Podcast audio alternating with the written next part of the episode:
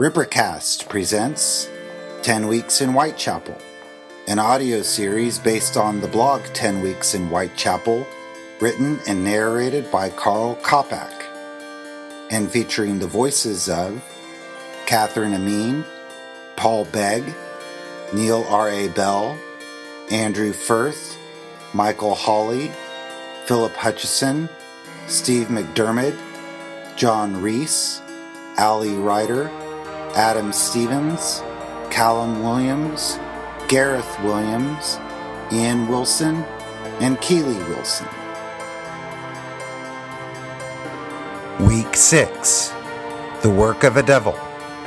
The Murder of Mary Jane Kelly, 9th November, 1888. On the morning of the 30th of September 1888, London woke up to the murderous news from Whitechapel and subsequently to blind panic.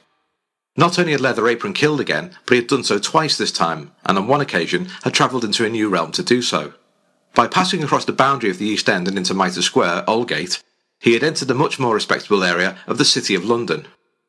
Killing prostitutes in the overcrowded slums of Whitechapel was one thing, but if he wanted to add a lady to his conquests, then no respectable person was safe.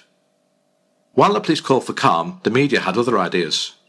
The Star wrote on its front page of the 1st of October The terror of Whitechapel has walked again, and this time has marked down two victims, one hacked and disfigured beyond discovery, the other with a throat cut and torn. Again he has got away clear, and again the police, with a wonderful frankness, confess that they have not a clue. They are waiting for a seventh and an eighth murder, just as they waited for a fifth to help them to it. Meanwhile, Whitechapel is half mad with fear. The people are afraid even to talk with a stranger. Notwithstanding the repeated proofs that the murderer has but one aim and seeks but one class in the community, the spirit of terror has got fairly abroad, and no one knows what steps a practically defenceless community may take to protect itself or avenge itself on any luckless white who might be taken for the enemy. It is the duty of journalists to keep their heads cool and not inflame men's passions when what is wanted is cool temper and clear thinking, and we shall try and write calmly about this new atrocity. Suggestion noted. Fear was on sale, and the great British public were buying. People couldn't get their newspapers and daily sheets quick enough. Such were the amount of dailies on offer that some residents complained about the noise emanating from newspaper boys and their constant cries of horrible murder. The 1st of October, the Monday following the murders, saw a very busy day in the case. The inquest into Liz Stride's murder began in nearby Cable Street, while their former beau and possible suspect, Michael Kidney, turned up at Leman Street Police Station and drunkenly chastised the official force, at one stage even claiming to be able to catch the killer himself. He also suggested that the policemen who patrolled Berners Street at the time of the murder should commit suicide through shame at their dereliction of duty. On the same day, the Daily News printed the Dear Boss letter, just as the Saucy Jacky postcard arrived at the Central News Agency. At 3.30pm, Queen Victoria telephoned the Home Office to discuss the murders, while interviews of witnesses by both the police and press began in earnest. Again, it was noted that the new batch of murders had, like their predecessors, occurred at a weekend and after midnight. Was there a reason for this? Maybe he was only in the area on selected days. Maybe he was a religious maniac, or a man with a family who could only stalk the streets when his brood were away. Fresh evidence came to light. As had been noted with the Hanbury Street murder, the extrication of organs had been carried out with no little degree of skill. The man who had mutilated Catherine Eddowes had taken out her kidney and uterus in a short space of time and in total darkness. That alone, as the Times observed, should have narrowed the field of suspects somewhat, but as October gave way to November, no arrests were made. George Lusk, who had received the gruesome package along with the From Hell letter on the 16th of the month, petitioned the government and police to offer a reward to a Ripper accomplice. It was his view that no man could carry out these dreadful deeds without help from one source or another, and the prospect of cold hard cash might encourage one man to give the other up. The Dear Boss and Saucy Jack communications added further intrigue. Not only did the killer have the gall to commit the crimes, but he was goading the capital too, threatening the public and mocking the authorities. They also led to one tedious development, that of persuading others to write hundreds of equally bogus letters based on some of the syntax contained in the originals. Each had to be investigated in case they were genuine, and thousands of man hours were lost. One such hoaxer, a Maria Coroner, was not so lucky and was charged with fabricating one in which it was claimed that the next victim would be found dead on the streets of Bradford. There was one peculiar oddity in the month of October. In any film depiction of the Autumn of Terror, it's not uncommon to see a dark figure approaching petrified unfortunates in cobble streets while a deep fog swirls around them. The London pea souper is a classic motif in any portrayal of the case, and indeed there was a fog in October. It's just that October was the only month where the murderer didn't strike. The meteorological peculiarities didn't end there, as, at the time, it became the hottest October since records began. It seems that the filmmakers will have to go back and do them all again. Ah well. Each weekend saw people on their guard. Fingers were pointed in every direction, and the possibility of street lynchings were very real. Of course, the unfortunate women still had to earn their daily doss money and to therefore sell themselves in dark alleyways and stable yards, but those with friends became a little bit more choosy than usual. However, when insensible with drink and facing the prospect of sleeping rough, caution often took a back seat, thus making ideal conditions for a prowling serial killer. Men began to warn their spouses about taking to the streets, as Leather Apron was now casting his net even further. One such, a man named Joseph Barnett, a former fish porter from Billingsgate Market, would read the horrifying newspaper reports to his partner, an Irish girl called Mary Jane Kelly. She, like so many fallen women in the area, was petrified as Annie Chapman had just been killed nearby in Hanbury Street. On the 30th of October, Barnett arrived in his lodgings at 13 Miller's Court, Dorset Street, to find that Kelly had allowed another prostitute to share their room. Barnett was furious. He was keen to keep Kelly off the streets and away from the undesirable elements of the East End. The couple argued, and in the melee, a window was broken before Barnett stormed off to find new lodgings in nearby Bishopsgate. He would, however, return almost daily to her. It's ironic that Mary Jane Kelly's name is probably the best known amongst the victims, as she's the one of which we know the least. There isn't a single picture or photograph of her other than that of her death scene, and that's more of a collection of body parts rather than anything recognisable as a human being. Most information about her is either guesswork or comes from what she told Barnett, and not all of that was necessarily gospel. We know at least that she was 25 and probably born in Ireland in 1863. At some point, she moved to Wales and married a man called Davis, who was killed in a mining accident. She then moved to Cardiff to live with a cousin, where she first became a prostitute. By 1884, she was in London, and there's a story of her working in a West End brothel. She told Barnett that she once accompanied a gentleman to Paris but didn't like it and came home. Maybe this is why she altered her middle name from Jane to the more French Jeanette. The first reference of Kelly in the East End was her appearance at Breezer's Hill on the Ratcliffe Highway, a mile or so from Whitechapel. Barnett described it as a bad house. She left in 1886 and lived with a man called Morganstone in the salubrious location of the Stepney Gasworks. However, she soon threw him over for a stonemason called Joseph Fleming in Bethnal Green. Kelly and Fleming seemed close even during her time with Barnett. She moved to Thrall Street, Spitalfields, where Polly Nichols also lived at number 18, in or around 1887. As to her character, it's very similar with the other victims. She was very well liked and quiet in her habits, but rather vociferous and argumentative when drunk. Barnett and Kelly first met on Good Friday, the 8th of April, 1887 in Commercial Street. They went for a drink and arranged to live together the following day. For the next few months they moved around the streets surrounding Commercial Street before settling on a single room at 13 Miller's Court, a little alley running off Dorset Street. Access to Miller's Court was from a narrow passageway between 26 and 27 Dorset Street. Annie Chapman had lived at Crossingham's lodging house at 35 Dorset Street, on the same side of the road. Although the two women lived close together, it doesn't necessarily follow that they knew each other. Dorset Street was so overcrowded that it could house a couple of thousand people per night. They would have drunk in the same pubs, though. The Britannia, known as Ringers, and the Ten Bells were local haunts for the people of Dawson Street, as it became known. Barnett lost his licence as a fish porter and his job, possibly because of an accusation of theft, in the summer of 1888. With his income gone, Mary had no choice than to try her luck on the streets again, a decision which Barnett abhorred. Not only did he hate the idea of her prostituting herself, he disliked the company she kept. He later stated at the inquest, she would never have gone wrong again, and I shouldn't have left her if it had not been for the prostitutes stopping at the house. She only let them because she was good hearted and did not like to refuse them shelter on cold, bitter nights. We lived comfortably until Marie allowed a prostitute named Julia to sleep in the same room. I objected, and as Mrs. Harvey afterwards came and stayed there, I left and took lodgings elsewhere. On the evening of Thursday, the 8th of November, he visited her at Miller's Court, where she was with another resident of Dorset Street. They parted on good terms, and he went back to Bishopsgate to play whist before going to bed. He would never see her alive again. It's rumoured that Mary then went to the Ten Bells for the majority of the evening, whereupon she drank heavily. A little before midnight, Mary Ann Cox, a prostitute from 5 Miller's Court, saw her with a man with a long, who was wearing a long overcoat and a billycock hat. He had a blotchy face and a ginger moustache, and was carrying a quarter can of ale. Cox bid her good night, and Mary, who could barely stand at that point, told her that she was going to sing. From her room, Cox heard her sing the song Only a Violet I Plucked from My Mother's Grave. Cox went out again, and when she returned, Mary was still singing. A neighbour, Catherine Pickett, became annoyed at the noise, but was dissuaded from telling her to be quiet by her husband. At 2 a.m., a labourer called George Hutchinson walked north on Commercial Street towards Dorset Street and the Ten Bells. He had been to Romford some 15 miles away and had traipsed all the way back to Spitalfields to try and gain access to his lodging house at the Victoria Working Men's House at 39 to 41 Commercial Street. He was too late and was doomed to walk the streets in the rain instead.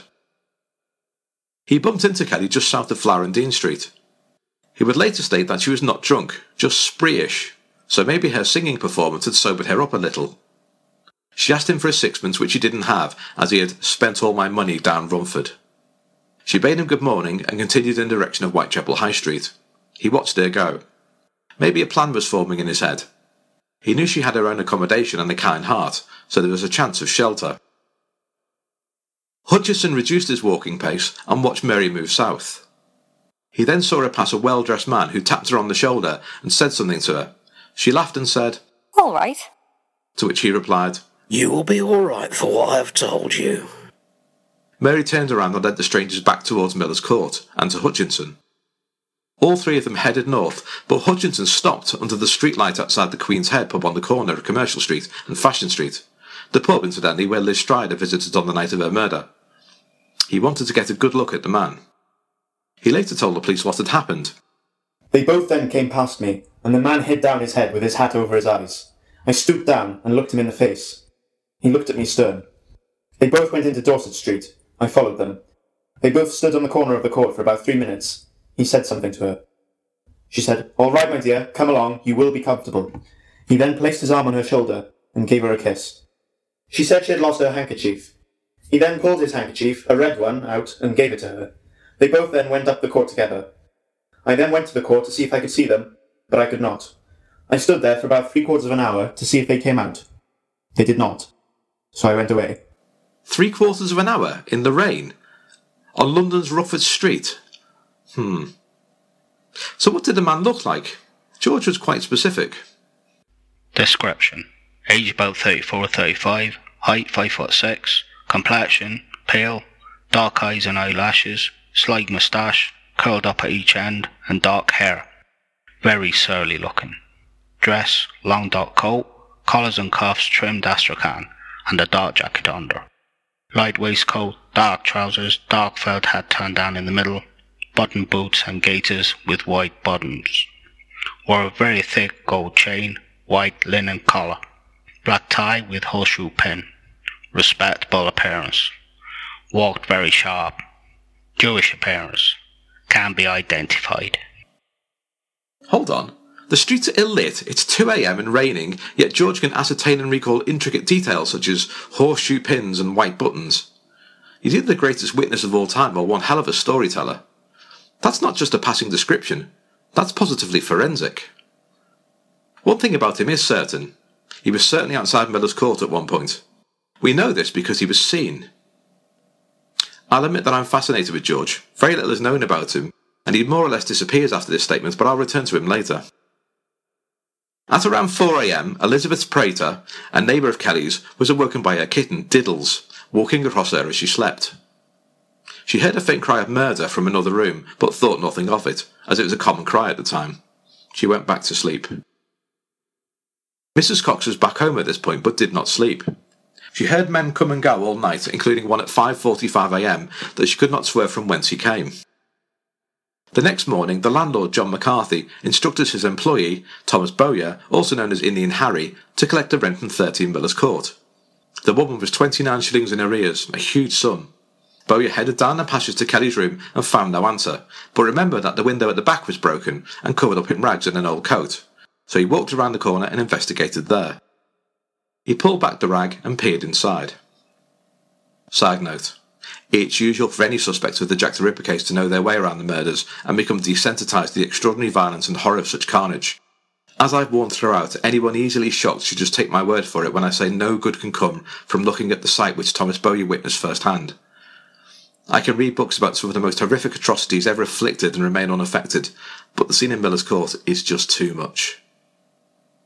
Detective Chief Inspector Walter Dew, who claimed that he knew Kelly by sight, was on duty at Commercial Street Police Station when Bowyer reported the murder. If I remember rightly, it was between 10 and 11 o'clock in the morning that I looked into Commercial Street Police Station to get in touch with my superiors. I was chatting with Inspector Beck, who was in charge of the station, when a young fellow, his eyes bulging out of his head, came panting into the police station. The poor fellow was so frightened that for a time he was unable to utter a single intelligible word. At last he managed to stammer out something about, Another one, Jack the Ripper, awful, Jack McCarthy sent me. Mr. McCarthy was well known to us as a common lodging house proprietor.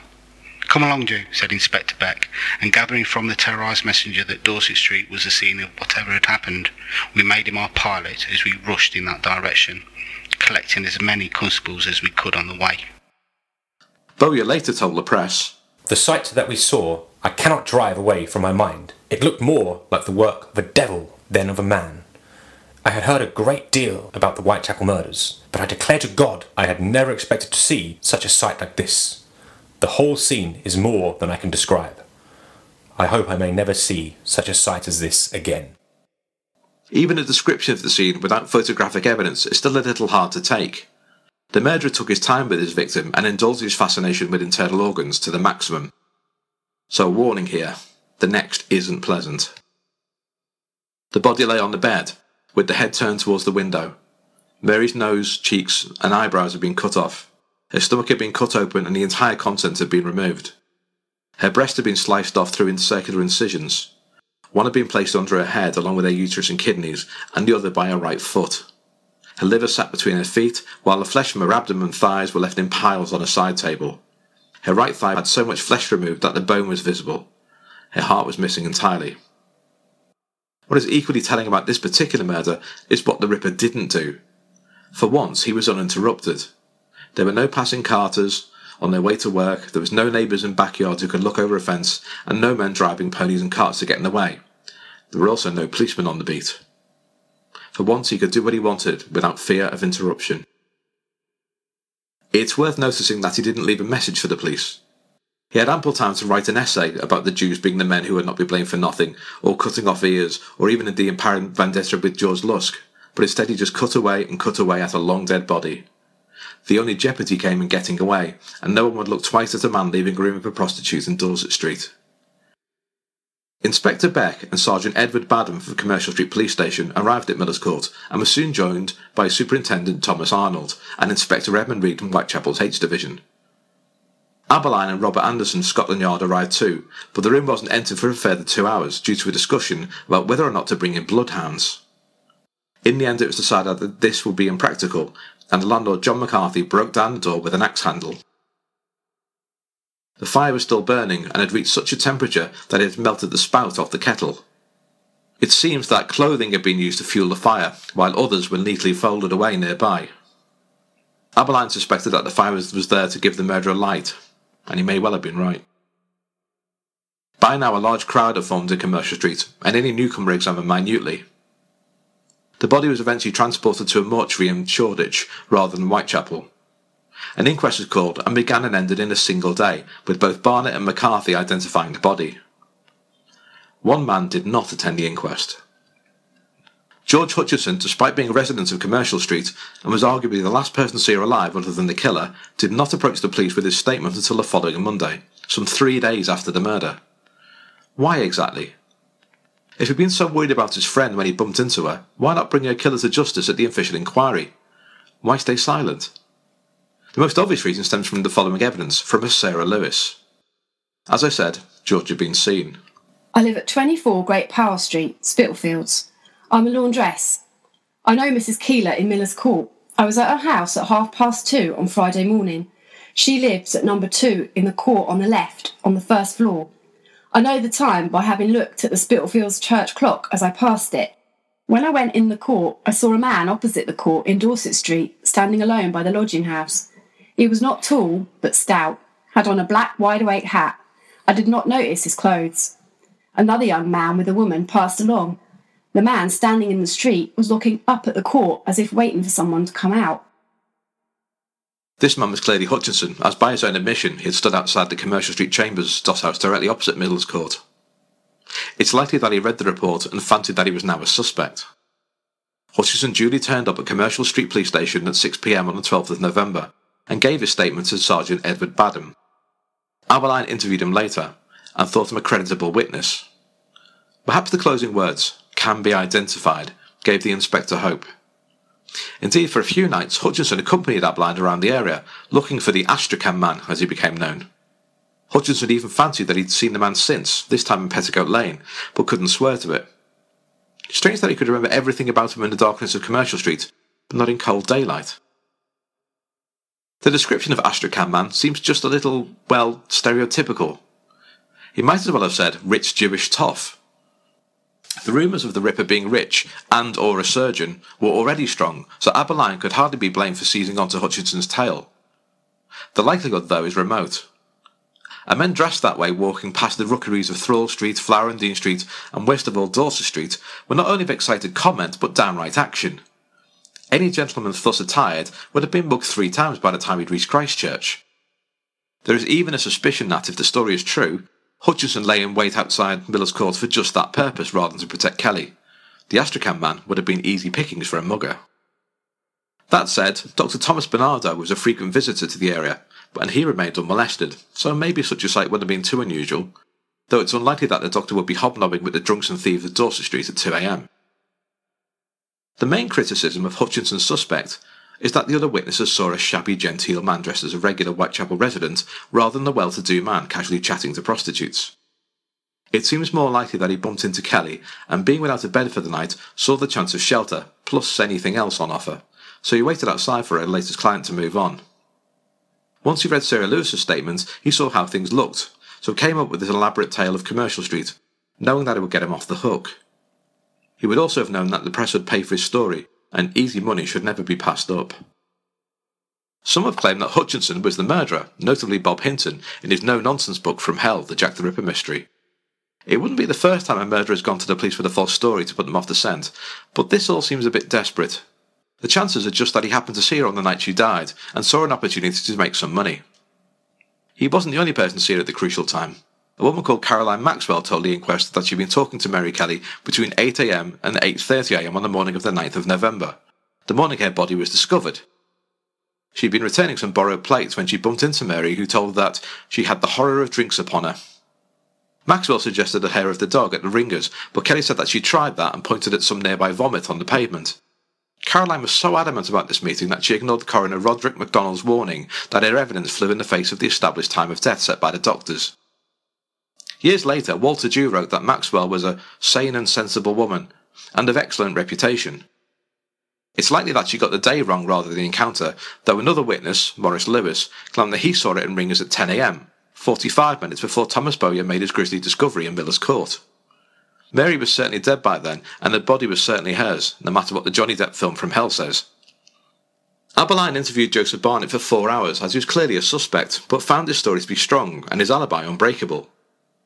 Once again, the Ripper had struck from under the very noses of the police, and on this occasion, in the busiest street in London. He had clearly decided that the streets were too hot and alive with police and vigilantes, so transferred his killing grounds to indoors, leaving Abberline's men with no chance of catching him red-handed. If anything, the case was more hopeless than ever. And yet, the hideous murder of Mary Jane Kelly was the last of the cycle, and over the coming weeks and months, the East End returned back to normal. Kelly was buried at Leytonstone Roman Catholic Cemetery. Recently, there's been talk of exhuming her body to check for any DNA, which might lead to a capture of her murderer, but the actual location of her grave is still unknown. Christmas came and went with no further Ripperesque killings. The murders simply ceased. Though as had happened before, Fred West for example, serial killers do not simply end due to boredom or caution. They are compulsive creatures and not governed as we are. Many see capture and imprisonment as unavoidable, even desirable, but they listen to their murderous desires first. When Peter Sutcliffe was caught in 1981, he expressed the need to talk and to share his subject so people could see the beast I am, though he didn't give himself up until he buckled under questioning when he realised that the police had found his weapons at the site of his arrest. Some have suggested that Miller's Court was the Ripper's masterpiece, and having fulfilled his every wish and desire, he either lost interest or it drove him insane. Or more insane. Serial murderers tend to stop the work because they've either died, been committed to an asylum without their offences being discovered, or arrested and imprisoned for lesser crimes. Jack could also have moved elsewhere. There were certainly similar murders committed, noticeably of Carrie Brown in New York in April 1891, but it's generally considered that the Ripper murders ended with Mary Kelly, that's certainly the official view. The case itself was not closed for a while, and the Scotland Yard file covers 11 murders in total, with 5 being official Ripper killings, the canonical 5. We have already seen some of the murders of the non canonical victims, such as Emma Elizabeth Smith and Martha Tabram, which, when included with the C5 deaths, brings us up to 7. Four more were added. Five weeks after the Kelly murder, Catherine Milett, known as Rose, was found dead by strangulation in Poplar High Street. Not only is this not considered a Ripper murder, it is questionable that's a murder at all. The coroner, Wynne Baxter, who had presided over the inquest of Nichols, Chapman and Stride, told the jury that she was murdered, but years later Sir Robert Anderson of Scotland Yard wrote in his autobiography, The Lighter Side of My Official Life, The Poplar case of December 1888 was death from natural causes, and but for the Jack the Ripper scare, no one would have thought of suggesting that it was a homicide. A murder came much closer to home on the 17th of July 1889 in Castle Alley, now Castle Street, Whitechapel, when a woman called Alice Mackenzie, or Claypipe Alice, was found with her throat cut and body partly mutilated. Castle Alley runs parallel to Goulston Street and Commercial Street. For any George Hutchinson as suspect fans, it's worth noting that his lodgings were merely yards away from this site. Again, there is some disagreement with this murder, while some, such as Dr. George Bagster Phillips, who examined Annie Chapman's body in the yard of 29 Hanbury Street, dismissed it as just another murder, others cite the mutilations, albeit superficial, and the severing of the left carotid artery to be a classic Ripper murder. When coupled with the fact that it occurred in the heart of Ripperland, the coincidence seems a little too strong. That said, it is also possible that it was deliberately made to look like his work. Another case in the annals of the Whitechapel file occurred not in the East End, but in a West End police station, Two days after the double event, a headless and limbless body turned up in the vaults of the new Scotland Yard building and embarrassed more than a few officials. The body was never identified, though some parts were later found in the Thames. Any Ripper link is unlikely, but due to the grim nature of the discovery, the press made the connection and it appeared in the dossier. That file closes with the murder of Frances Coles on the 13th of February 1891, probably the more interesting of the non-canonical victims, as it featured an actual arrest. At 2.15am, PC Ernest Thompson was walking along Chambers Street when he heard the sound of a man's retreating footsteps. He flashed his lamp into the corner of nearby Swallow Gardens and found Frances Coles, a 25-year-old prostitute from Bermondsey, lying on the ground with blood pouring from her throat. Thompson could have caught up with the man, but as Frances still had an eye open, he stayed with her, in line with police procedure. She died without saying a word. The poor policeman would live with the knowledge that he could have caught the man, and possibly the Ripper, Quite a coup, as this was his first time he'd walked a beat alone. Coles had spent a day or two with a 53 year old ship's fireman called James Thomas Sadler. They had known each other for 18 months or so and came across each other again at the Princess Alice pub on the corner of Commercial Street and Wentworth Street. It's still there now and it's called the Culpeper, which was also a pub used by John Pizer, aka Leather Apron. The couple then drank around the area and stayed firstly in Thrall Street and then a doss out in White Row, one road south of Dorset Street. From then on, they went on to a pub crawl before parting ways. Sadler then went to Thrall Street, where a woman crept up on him from behind and knocked him on the head, before two men stole his money and watch. Sadler, both drunk and dazed, found Frances and hoped that she would help him, but this was not to be the case. He returned to the SS Fez, a ship from which he'd been dismissed two days earlier, to try and secure a bed for the night. Drunk as a lord, he entered into his second altercation of the night and was beaten up by two dock labourers. He then tried to gain lodging in the Victoria Lodging House in East Smithfield, but being in his cups was also turned away there. He then went back to White's Row where he found Frances again. She was nodding off but still had no money to help him.